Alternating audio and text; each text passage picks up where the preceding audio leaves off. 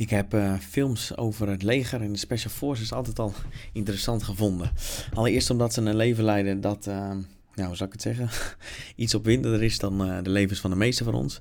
Maar ook omdat zij zich door het leven bewegen op een manier die me um, erg aanspreekt. En in dit fragment legt Tibor, die vroeger zelf bij een speciale eenheid van de politie zat, wat wij burgers kunnen leren van de manier waarop ze bij de Special Forces met elkaar communiceren. En um, wat het mooie is aan, aan het werk wat ik nu doe als business coach of als, uh, als, uh, ja, als business coach, is dat diezelfde principes van die speciale politie-eenheden of militaire, militaire eenheden, die zijn zo gigantisch waardevol voor elke burger, zoals, zoals we dat dan noemen. Hè, voor elke burger gewoon in je leven. Maar helemaal joh, in het bedrijfsleven. En ik verbaasde me in het begin, als ik dan bij bedrijven binnenkwam, van wow, hoe wij dus met elkaar communiceren en hoe wij, dat, en hoe wij afspraken maken en hoe wij vergaderen, dat is dus blijkbaar heel bijzonder. Hè? Hoe wij, En met wij bedoel ik dan bij, uh, bij Speciale eenheden. Ja, en dat gebeurt niet. Dan is de logische vraag, wat zijn dan die dingen die, uh, die je daaruit meenam? Ja, nou ten eerste de waarheid. En dat is natuurlijk een heikel punt in, uh, in Nederland. En natuurlijk de waarheid, hè, als je als je vrouw aan je vraagt hoe staat deze broek, nou ja, hè, dan moet je spelen met uh, de waarheid en, uh, en, een, en, een, verstandig antwoord. Dus dat is, dat is altijd een, uh, moet je daar een balans in zoeken. Maar bij, wanneer je leven op het spel staat, dan um, is de waarheid altijd belangrijker dan de emotie van de ander. Of, en ook trouwens de relatie met de ander. En dat is natuurlijk ontzettend interessant. Want je kan jezelf de vraag stellen: staat dan mijn leven, als ik niet bij een speciale eenheid zit, staat dan mijn leven niet op het spel? Ik denk het wel. Hè? Stel je nou eens voor dat dit je enige leven is, uh, voor, en die kans is vrij groot, hmm. en dat dit het is, dan is dus elke dag, elke beslissing die je neemt, uh, elke, elke dag die voorbij glijdt, maar ook dus elke dag dat je opstaat en aan de slag gaat en de keuze die je maakt, zet je letterlijk je leven op het spel. Dus de waarheid, dat is één. Hmm. Altijd kiezen voor de waarheid en wel slim die waarheid communiceren. Uh, dus misschien de harde randjes, dat heb ik ook moeten leren. Uh, de harde randjes eraf halen. Dat, in dat soort clubjes doe je dat niet. Dus dan is het gewoon puur, ja. uh, puur de waarheid. maar in de normale wereld. Ja, maar da, ja, daar was het dus heel erg fijn dat als iemand een, een, een fuck-up had gemaakt. en je, waar die je echt niet snapte. En dat, je echt, dat vond je echt verrot. Dan zei je: hé hey vriend, je hebt daar een verschrikkelijke fuck-up gemaakt. Precies zo. En dat, dat vind ik ontzettend, vond ik ontzettend kloten dat je dat deed. En dan, kon, en dan was je stil en dan kon de ander daarop reageren. Nou, best netjes. Ja, maar het is zo fijn als je, als je dat dus elke dag doet. En dan bleef je weer zitten. Soms, meestal ben je vijf minuten klaar. Soms werd het drie kwartier een debriefing eh, na, na een werkdag. Maar altijd doorgaan totdat, totdat de lucht geklaard was. Omdat ja, de volgende dag moest je met z'n tweeën weer, weer op elkaar kunnen vertrouwen. En in het bedrijfsleven zie je dat um, er veel meer politiek is politieke spelletjes. Uh, maar ook gewoon in, in de, vooral de Nederlandse samenleving. Wat verschilt die van uh, andere samenlevingen? Uh, wij zijn een van de meest, of een van de, op Denemarken en Zweden na zijn we het meest feminine land ter wereld. Volgens het Hofstede-onderzoek, die heeft natuurlijk zijn eigen criteria wat, mas, wat een masculine uh, samenleving is en een feminine samenleving. Dus ik zou tegen iedereen willen zeggen, Hofstede Insights, google dat onderzoek even, wordt, is het langstlopende en breedst gedragen onderzoek naar uh, masculiniteit en femininiteit in, in samenlevingen. Wordt uh, jaarlijks geüpdate. Maar als ik het even helemaal plat sla, dan is toch wel Nederland een land van uh, lief. Pas je aan, hou heel erg veel rekening met de ander. Dus pas jouzelf aan aan de, aan de ander. Mm -hmm. Belediging. Hè. Belediging is een, een heel groot recht bij, in Nederland voor heel veel mensen. Ik heb het recht om beledigd te zijn. En als ik mij beledigd voel, dan moet jij je aanpassen. Waarbij bijvoorbeeld het stoïcisme, waar ik een groot aanhanger van ben. Ik ook wel. Als jij iets zegt en ik voel me beledigd, dan is dat dus mijn verantwoordelijkheid. Alles wat jij zegt over mij heeft niks met mij te maken, maar alles met, uh, met jou. Ja. Dus daarin. Uh... Maar is Nederland ook.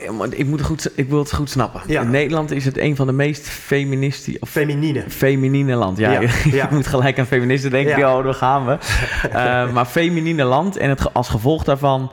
Um, gaan we vaak de confrontatie uit de weg. Dat is één van de dingen die, je, uh, die, die je zou kunnen stellen. Hè? Dus, okay. uh, dus, En wat voor, voor, voor wat voor problemen zorgt dan? Want dat staat haaks op bij de Special Forces, waarin je de, Ja. de waarheid spreekt. En wat die vraag die toen bij me inkwam, wat doet dat op de lange termijn met relaties? Als je elkaar altijd de waarheid spreekt, Ja. of als je om de waarheid heen draait uit angst dat je misschien wel iemand beledigt?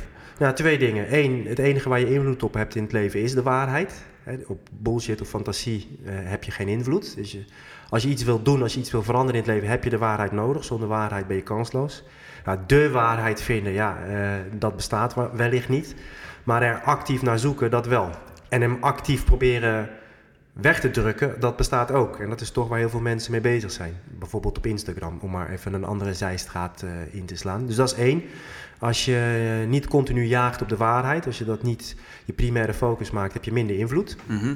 En het tweede is dat als jij jezelf dus aanpast, als je jouw waarheid aanpast, dus en daarmee bedoel ik wat jij vindt, wat jij voelt en dat deel je niet, of wat jij wil maken en dat, dat produceer je niet omdat je bang bent om, eh, voor haters, is dat je eh, aan het einde van je leven dus vol sterft met al die ideeën, al die dingen die je had willen delen, die zitten nog in je. Ja, en dat is het zuurste wat er, wat er bestaat, denk ik. Ja, dan krijg je spijt. Dus als Ja. je door, door invloed van anderen, door extern gedreven dingen niet eh, trouw naar jezelf, want wil dus jezelf de niet waarheid. eerlijk, niet, niet jouw waarheid leeft, niet volgens jouw waarheid leeft. En dat klinkt heel groot, maar dat bedoel ik... Ja, eh, eh, wij werken met ondernemers, dat vind ik zo gaaf. Want die kijken naar een stukje van de wereld en die denken, nou, dat kan beter. Of dat nou marketing is, of dat nou een massagesalon is, of dat nou een bouwbedrijf is. Die kijken naar een stukje van de wereld en denken, dat kan beter. En vervolgens nemen die ontzettend veel risico, werken keihard om dat stukje beter te maken. Ehm, als je dan, als je dan, nou laat ik het nog simpeler zeggen. Bij elk besluit wat je neemt, is er altijd iemand teleurgesteld. Of jij of die ander. Dus als jij naar dat stukje van de wereld kijkt en je denkt ik wil dat beter maken, dat betekent dus dat jij dat moet laten zien aan de wereld. Kijk, het kan ook zo. Vanzelfsprekend zullen er dan mensen teleurgesteld zijn. Misschien je vader, misschien je moeder, misschien je concurrenten, eh, misschien iemand in je vriendengroep die dichtbij staat. Eh, en die zullen dat uiten. En Waarom doen ze dat eigenlijk? Ik denk er ook vaak over na. Dat als je, als je iemand ehm, eh, iets wil bereiken, dat er dan een mening van anderen. Ja, nou ja, eh, het, het- aan de buitenkant misschien vanuit, vanuit liefde, maar toch wel een laag daaronder denk ik vanuit angst. Want als jij laat zien dat iets kan, dan laat je daarmee zien aan die ander dat die excuses... Die- Onbenutte potentie of zo. nou ja, kijk, als ik roep dat het, dat het mij niet lukt, omdat het door de overheid, door de vluchtelingen, door whatever, door de Belastingdienst. En ik roep dat al die tijd. Nou, fijn, weet je wel. Ik hoef mijn shit niet te regelen, want de overheid, de Belastingdienst. En als jij dan opeens laat zien dat het wel kan, ja, dan, dan laat je dus eigenlijk zien dat ik een sukkel ben. Ik, ik, ik maak het nu heel erg plat, maar Ja, ja, dat mijn excuses niet geldig zijn. Dus dat is vervelend. Dus het is veel fijner voor mij. Ik heb dan twee opties als het jou wel lukt. Eh, of het ook gaan doen, of zorgen dat, dat het jou niet lukt. Ja. Dus dat is één reden, maar ik geloof ook echt oprecht, vooral vanuit onze ouders, dat ook om, dat dit, dat, dat, eh, dat terughalen, dat klein houden, ook echt veel gebeurt uit liefde, vermengd met angst. Maar dat de intentie echt zuiver is. Eh, ik wil niet dat je faalt, ik wil niet dat je in de financiële problemen komt. Eh, dus die mensen zijn er ook. Maar oh joh, als je op LinkedIn gaat kijken, ik vind dat altijd zo interessant, die mensen die Hè, onder werk van anderen, die doen niks anders dan onder werk van andere zure reacties plaatsen. Ja, dat is gewoon, het is heel makkelijk om, eh, om werk van anderen naar beneden te halen. Het is een stuk lastiger om zelf iets beter te bouwen. En dan, dan weer terug te gaan naar die waarheid, want ik, ik baal daar zo van dat ik prachtige mensen zie. Mooie ondernemers met echt een mooie, die echt een mooie bijdrage kunnen leveren aan de wereld. Alleen die zijn dus bang om hun waarheid de wereld in te trappen vanwege die zure mensen. En daarom is de waarheid zo ontiegelijk eh, belangrijk. Je geeft letterlijk een stuk van jezelf op. Je geeft een stuk van je, het leven dat je zou kunnen leven, geef je, Mhm. geef je op. En, ehm, maar ja, een stuk van jezelf opgeven, een stuk van jezelf laten sterven terwijl je nog leeft. Eh, verschrikkelijk pijnlijk en onnodig. Ja, ja. En is dat dan, want jij helpt ehm, ehm, ondernemers met eh, via verschillende trajecten, afhankelijk van de fase waarin ze zitten. Ja. En is het eh, dat ze niet de waarheid naar buiten brengen? Is dat de voornaamste reden waarom ze niet het succes behalen dat ze graag willen behalen? Of zijn er nog meer obstakels die daarbij... Eh, er- er zijn nog een aantal meer obstakels, maar de waarheid is degene waar we altijd mee beginnen. En het mooie van de waarheid is ook dat je kan hem meten. En dat is ook weer het, het, het, het feminine. En voordat ik weer allemaal boze eh, feministen achter me aankrijg. het feminine is prachtig. Eh, alleen, eh, ik ben een groot voorstander, een aanhanger van de, na- van de natuur. En de Ja. natuur leert ons balans. Kijken naar het yin-yang teken. Het feminine gaat over gevoel. En gevoel is prachtig. Zonder gevoel, zonder emoties, eh, wat, is, wat is er dan, blijft er nog over? Kunnen mensen niet eens beslissingen nemen, geloof Precies. ik, zonder emotie? Maar bijvoorbeeld zeggen, ik ben gestopt met gluten en ik voel me veel beter. ehm, dat is vrij dom. In die zin, prima, maar laten we je bloed prikken en laten we eens meten of er ook überhaupt iets is veranderd. ja, ja, ja. Hè, of eh, ik heb het gevoel dat de business heel erg lekker draait. Nou, laten we eens naar de cashflow kijken. Laten we eens naar je, naar je marge kijken. Laten we het eens meten. En dat is dus iets, ook iets wat eh, met de waarheid te maken heeft. En als we het over ondernemers hebben. Laten we die waarheid eens eh, boven water trekken. Laten we hem eens zichtbaar maken. Je bloedwaarde, de, de cijfers in je business. Maar ook de cijfers in de rest van je leven. Maar gaan jullie, gaan jullie zo ver? In de... Zeker weten, ja, zeker weten. Oh, Oké, dus echt de waarheid op alle vlakken. Want Ja, ik, volgens ja. mij heb je...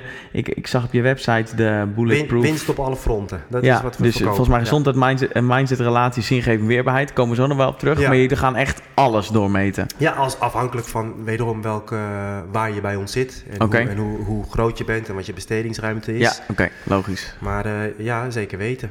En je kan wel zeggen eh, van, nou, voor mijn gevoel gaat mijn relatie wel, wel goed. Nou, laten we het eens aan je partner vragen. Hè, dus eh, meten is weten. Dat, eh, dat heeft ook weer met die waarheid te maken. Ja, oké, dus waarheid door ehm, keiharde data ook. Ja, onder andere.